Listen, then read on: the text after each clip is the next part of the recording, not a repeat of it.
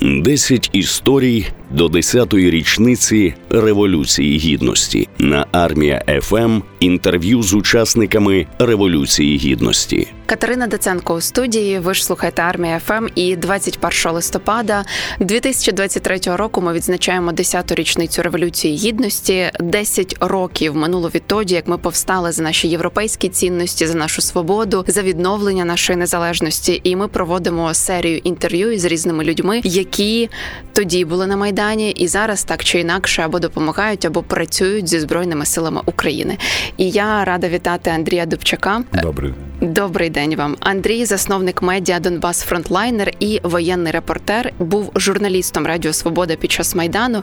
І Андрій був власне першим стрімером майдану. Про це ми ще поговоримо. Спочатку вас запитаю: 10 років минуло від того дня, коли все почалося. Спочатку це був майдан, потім він переріс в революцію гідності.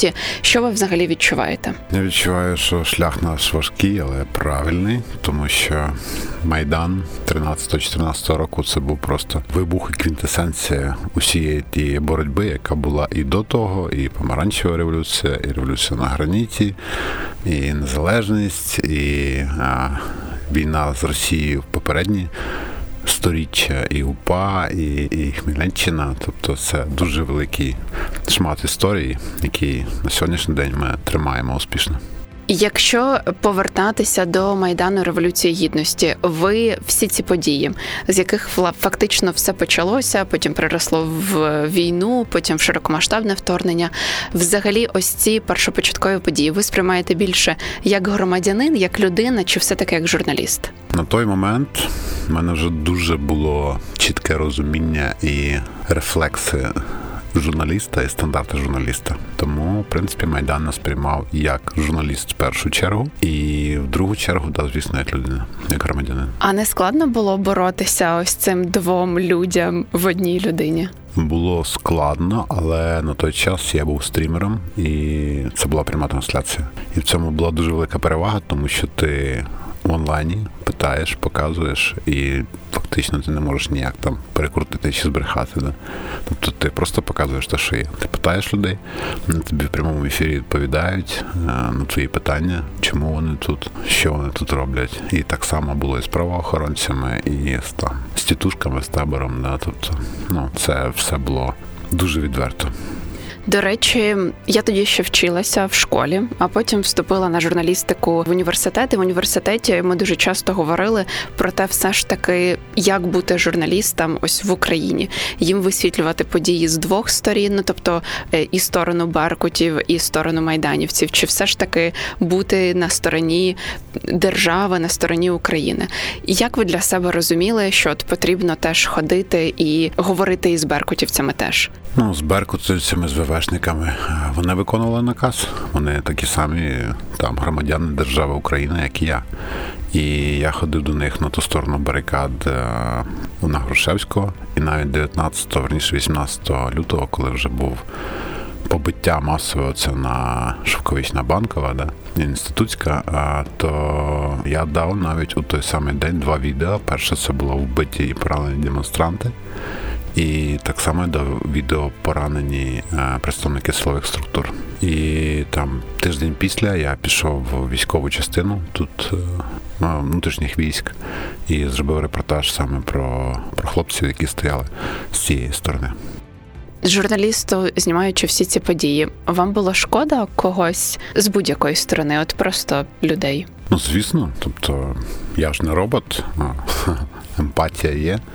Є розуміння того, що ламаються долі, що людей калічать, вибивають очі, б'ють палицями, кидають гранати, вони отримують осколкові поранення, руки відриває. Да? Е, так само зі сторони ВВшників і Беркуту.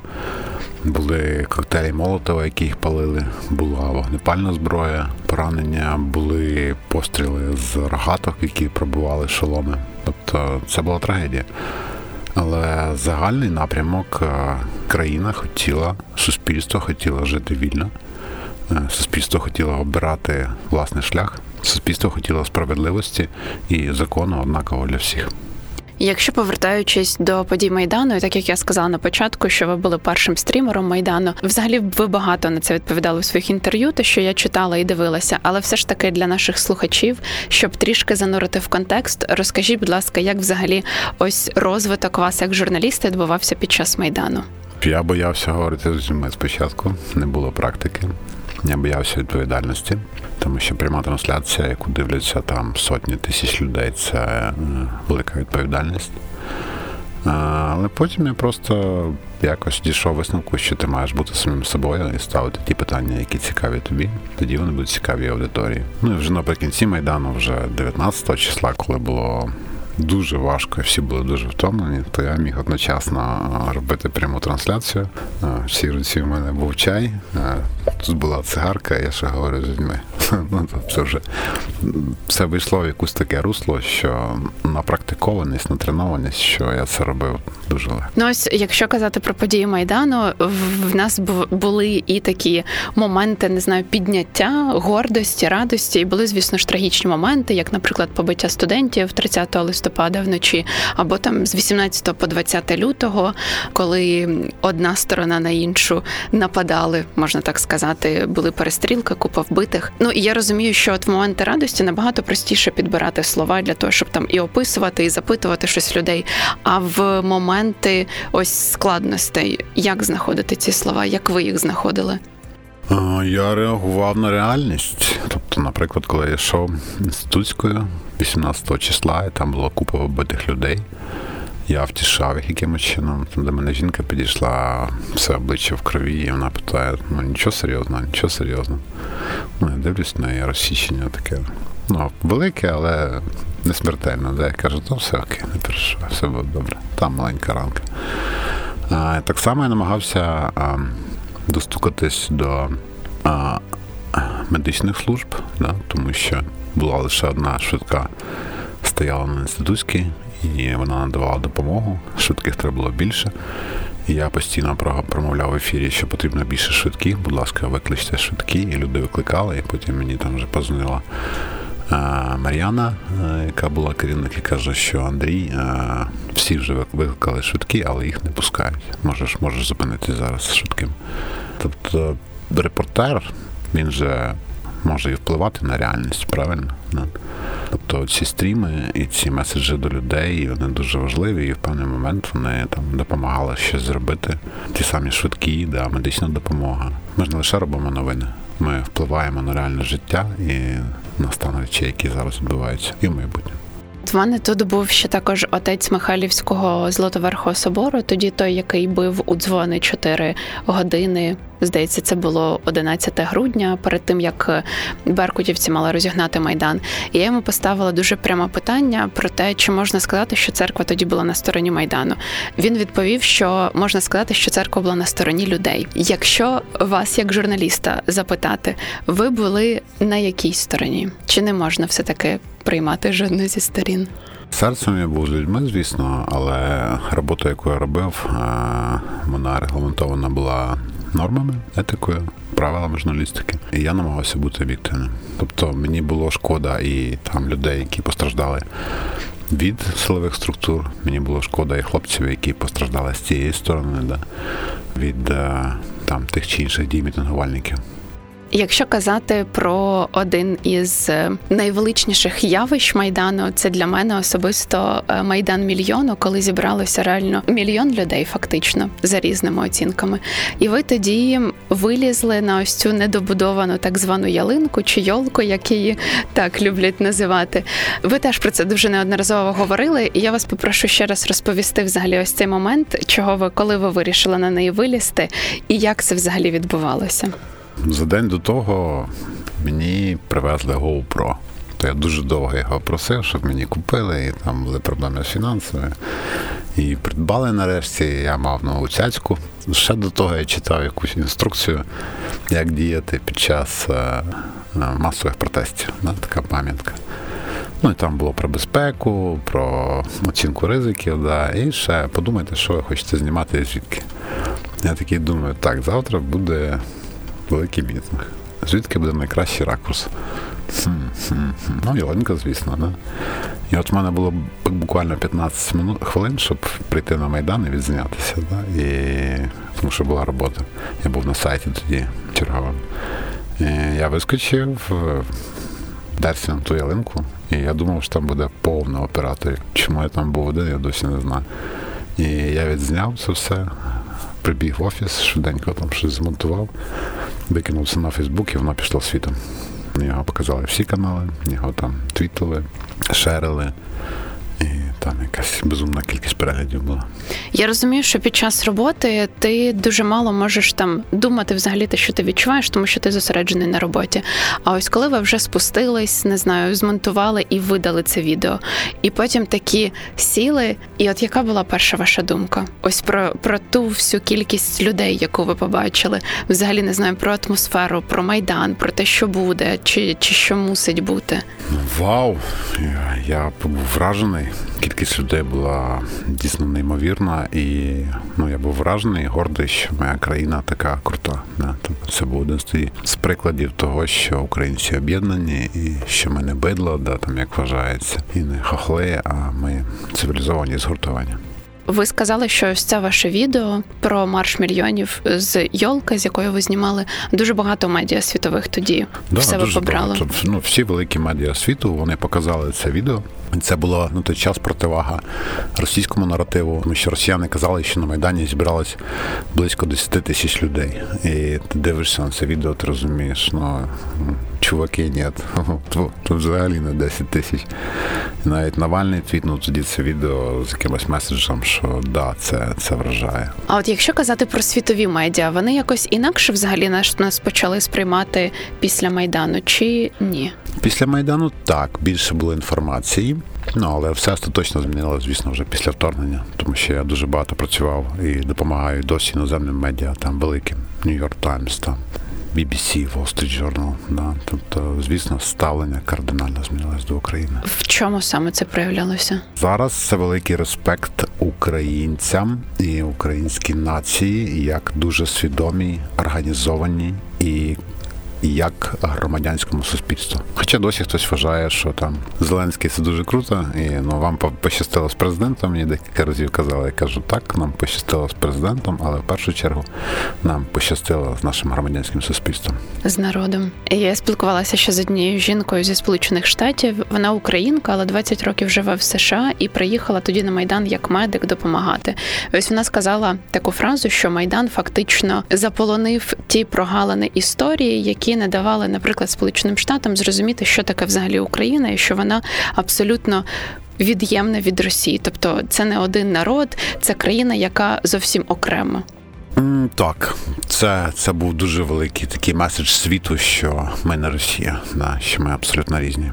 Потім з часом, звісно, цей наратив почав втрачати знову ж таки е, російська пропаганда і російське ІПСО і рефлексивний контроль знову почали повертати цю тему в інший бік, наче Україна це там частина якась Росії, і вона наче має якісь е, права на це. Да? Але ж е, вторгнення все змінило, і тепер весь світ розуміє, що росіяни не розуміють українську, а якщо Україна знає лише українську, то він не розуміє російську. Це різні народи, різні культури, різні ставлення до життя, різні філософії. Журналісти взагалі змінили майдан чи якось вплинули на нього? Абсолютно супер. Це навіть у той перший стрім державним вже медіа і медіа, які були дотичні до олігархів, було заборонено транслювати те, що відбувається. І фактично перший тиждень це було там Радіо Свобода, потім почали доєднуватись там 24-й, там 5-й, да, вже пізніше. І досить мало медіа показувало, що відбувається. Але завдяки тому, що був інтернет, завдяки тому, що з'явилась технологія LiveView, трансляції онлайн, в 13-14 не можна було транслювати з телефона. Ще прямих трансляцій не було, не вистачало мобільної мережі. І завдяки цим технологіям і інтернету суспільство бачило, що відбувається, але ж в полі були журналісти. Як взагалі ви сприймаєте ось ці технології лайв'ю? Тому що ну і зараз у нас фактично війна, як ніби в прямому ефірі йде. Тоді майдан транслювався в прямому ефірі. Так само початок е, російського вторгнення в 2014 році теж фактично це як війна в прямому ефірі. Як ви сприймаєтесь до цього? Чи це взагалі ну тоді і зараз не шкодить нам? Ні. Ну, верніше, вона може шкодити, да, але ми нікуди нікуди від цього не підемо. Якщо ти не поїдеш, не зробиш репортаж з фронту, то буде вакуум інформаційний і буде репортаж з іншої сторони, будуть інші наративи. Тому ми маємо працювати е, постійно і показувати те, що відбувається. Якщо, наприклад, ви не показуєте те, що відбувається, Мені здається, у КДБ або у ГУРа, грубо кажучи, Радянського Союзу був такий е, захований лозунг Наше оружие слухи. Тому, коли є цей вакуум, це дуже велике поле для маніпуляцій, для ІПСО і для всього іншого. Ну, Наприклад, зараз що відбувається біля Оріхова, що відбувається на лівому березі е, Дніпра. Ми всі знаємо, що щось відбувається, що саме ніхто не знає. І тут е, з'являється дуже велике поле для маніпуляцій про втрати, про успішність, про все інше. Якщо люди не бачать цього з каналів е, офіційних, да, з телебачення, з якихось там порталів, якщо вони не чують цього від журналістів, то з'являється якась тітка Ганя, яка каже, що все пропало і так далі, тому подібне. Ну. Або мої улюблені експерти. Або експерти в Фейсбуці і і псошні операції РФ, телеграм-канали і все інше. Реальність е, іноді важка і страшна, але треба її показувати так чи інакше, тому що це е, важливо. Ну, Інформація це зброя. Ну, а до речі, про інформацію про ІПСО і про ті фейки, які поширювали росіяни. От ви казали про марш мільйонів, коли тоді Росія поширювала, що там було не більше 10 тисяч, а насправді ціла купа людей близько мільйона вийшли тоді на майдан і на суміжні вулиці. Які іще такі меседжі, які ми змогли розвіяти, ви пам'ятаєте? Все проплачено. Та я особисто ніколи не був свідком того, що чи навіть не чув про те, щоб на Майдані хтось комусь давав гроші. Я я був там, я говорив з людьми, я ж відчуваю. А, ну, Хіба що з цієї сторони тітушкам? Ну, там, да, напевно. Ні, можливо, хтось на Майдані отримав гроші, тому що було задіяно багато партій, да, і якщо ти просто дієш під е, як партійний працівник, то можливо в тебе є там якась зарплата. Да, тобто це, це нормально. Але загалом ні, це не було проплачено. І що такий був меседж про наркотики. Да? Наколоті апельсинка, я ну, пам'ятаю це. апельсинки це ще з 2004-го, да, але ну що там видають якусь наркоту і так далі. Цього теж не було. Алкоголь. Ну, грілися іноді, але ж ну це це ж таке, це ж не то, що побухати прийшли. Це десь там тихенько собі компанію заховались, пляшечку конячку, там на п'ять чоловік, погрілись, пішли далі, тому що холодно було. Та, от, до речі, холод. Я просто зараз розумію, що 10 років тому було ж аналогічно холодно, а люди стояли. Мряка, сніг. Так, болото. так, так. Ну це це прям дуже складно. Це було складно. Ну тому досить часто на фотографіях ми бачимо таких закутаних хлопців, що з якимись там наколінниками, першими броніками, хендмейд броніками, щитами. Було холодно. До речі, у вас був час переусвідомити майдан. Ну тобто зрозуміти, що було там важливого, що це взагалі була за подія. Тому що ну, ось аналогічно з багатьма людьми, з якими я говорю, вони кажуть, що я не можу це переусвідомити, тому що після майдану відразу почалась війна, потім ковід, потім широкомасштабне вторгнення. І ось я як ніби досі живу в цій історії. Ні, У вас був у мене. Я дам кращий приклад. Після Майдану 2004 року, я теж бачив, який я там фактично пройшов. Через там якийсь час я йшов знайомою по Майдану, і вона каже, щось все погано так відбувається, мені не подобається. Ющенко щось робить не так, все все пропало. Я кажу, ну дивись, можливо, там він робить щось не так. Але цей момент, да, 2004 року, він дав можливість вирости покоління, яке потім буде робити щось добре. І дійсно так і сталося, тому що це покоління виросло, і воно пішло вже на Майдан 13-14 на Революцію Гідності, і потім пішли захищати Україну. І зараз ті, хто виріс завдяки Майдану 13-14, які зараз повнолітні достали, Це свідомі українці, громадяни, які розуміють, що таке свобода слова, що таке свобода вибору, і вони захищають зараз Україну теж. Тому, звісно, це супер важлива була подія. Інакше все було б набагато гірше. Ну, якщо казати про сценарії і прогнози, то якби, наприклад, Ющенко не виграв у четвертому, тоді в Росії був реальний шанс. Не? І президентом став Янукович ще тоді, то наша інтеграція всередину Російської Федерації була б можлива. Зараз би ця армія російська, яка воює тут з нами, вона б, напевно, складалась е, із українців і воювали б вони десь там в Польщі чи там не знаю де ж. Ну, це як просто гіпотетичний такий приклад. І давайте не забувати, що коли приходить е, Російська імперія, Радянський Союз, Російська Федерація, то більше людей гине, коли тихо. У нас же є приклади і в нулі сторіччя, і 33-й рік, і 37-й, і 39-й, і 46-й, і 47-й, і 51-й, і там просто це десятки мільйонів людей. Десятки. Ніхто про це нічого не казав, вони тихенько там собі вмирали десь на голодоморах на висилках, в улагах, на фронті гарматним м'ясом. Росія завжди це використовує. І ДНР, і ЛНР, тобто, що вони зробили там добро якесь? Ні, вони взяли всіх чоловіків і відправили їх гарматним м'ясом в перших рядах проти українців. Українці проти українців. Тому потенційно, якби ми стали частиною Російської Федерації, то нас би чекала така сама доля. Ви сказали тихо, тобто мається на увазі дуже мало говорили коли, тоді коли про, про це. це ніхто не говорить. Взагалі. 32-33 рік. Тоталітарна система, завіса інформаційна. Вмирають мільйони людей, про це ніхто не говорить. Російська Федерація сьогодні. Тоталітарна система, залізна завіса інформаційна. Що там відбувається? Кого там засуджують? Ми навіть не знаємо. У вас був, до речі, момент на Майдані, коли от ви зрозуміли, що щось вас переломило. Ну, наприклад, багато людей кажуть, що це тоді було побиття студентів 30 листопада. Ну ні, це був великий меседж. Переломило мене 18 лютого, коли почали вже вбивати людей, де я коли бачив перших загиблих біля верхнього виходу з метро Хрещатик. Це мене переломило. Тоді я зрозумів, що смерть поруч і що все дуже дуже дуже дуже серйозно. До того я теж бачив там, як цього білоруса виносили, ні на тіл. Але ну це було якось так, що не дуже очевидно. А от тут смерть людей, які цивільні, якісь там дідусі, бабусі лежали просто тіла. Я зрозумів, що це дуже, дуже, дуже все серйозно. І після того цю от лозунг герої не вмирають. Да, Він для мене його не існує, тому що я потім їздив в морг і бачив, як тих, кого розстріляли 20-го числа. Ну, проводили експертизу. Це були тіла, там крики дружин, мам. Е, герої вмирають. Ось, до речі, ви сказали про тіла, які лежали на вулицях.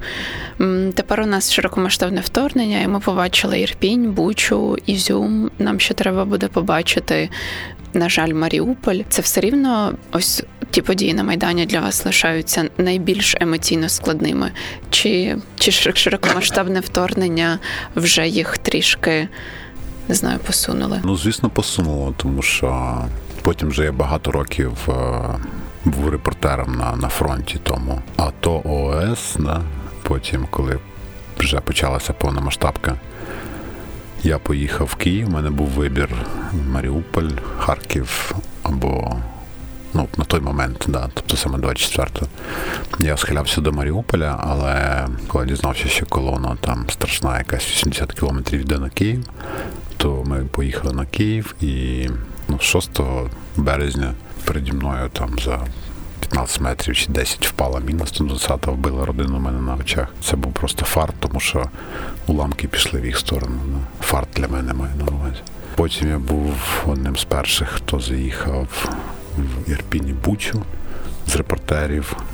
І 2 квітня, здається, ми їхали по Бучі, і наші проводники волонтери вони ще не хотіли зупинятися, тому що казали, що там вогневі точки росіян і що вони проскакували їх. Ну і потім все інше, це що я бачив, як вони стріляли російська армія ракетами Сі-300 по е, Запоріжжю, е, Дніпро, Харків, Краматорськ, Слов'янськ. Херсон. Це страшно. Ну це реально страшно, і це, це жахливо. Там, коли ми, наприклад, їхали на Лиман. Якраз рік тому, десь на жовтень, то ми виїхали з Слов'янська, поїхали по дорозі на Ізюм, потім з Ізюма через річку якось селами доїжджали до Лимана. Це було 100 кілометрів дороги, і там не було жодного цілого будинку. Все було. Це був бруд, воронки, розбиті хати, якісь місцеве населення, які за, за цей короткий час стало схожим на якихось там бомжів.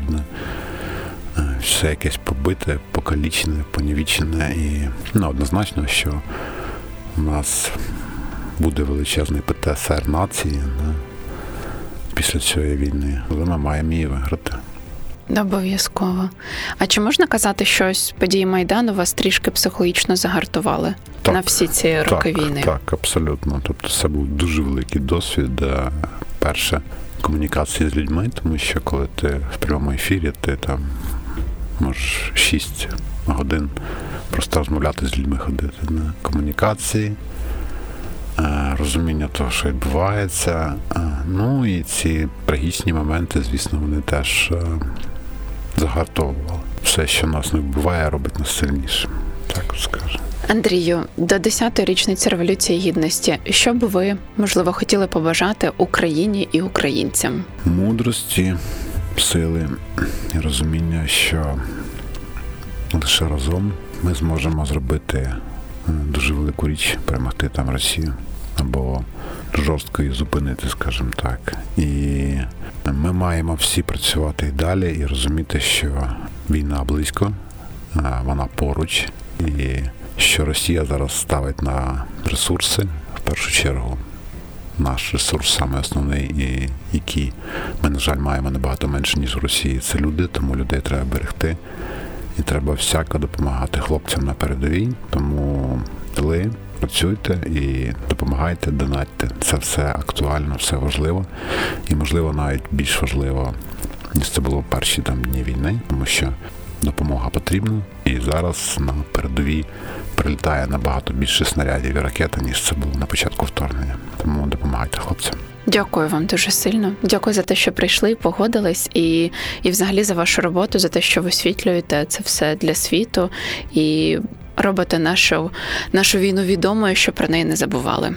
Так, не знаю, можу додати, що це зараз теж дуже велика місія, тому що спад цікавості аудиторії, як всередині України, так і міжнародних аудиторій, він дуже дуже дуже великий українським репортерам потрібні доступи, не потрібні заборони, потрібні доступи для того, щоб ми могли показувати і Україні, і світу реальність такою, яка є. Бо від цього залежить е, усе інше. Допомога заходу, фінансова, гуманітарна, військова. Тобто, якщо аудиторії інших країн бачать, що в Україні війна, якщо вони все ж таки дотичні до цього і переймаються цим, то вони будуть впливати на на свій гавермент, да, на на своїх керманичів, які будуть давати допомогу. Тому доступ до інформації, відкритість мають бути збільшені.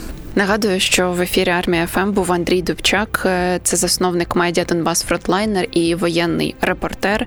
Був журналістом Радіо Свобода під час майдану і також першим стрімером майдану.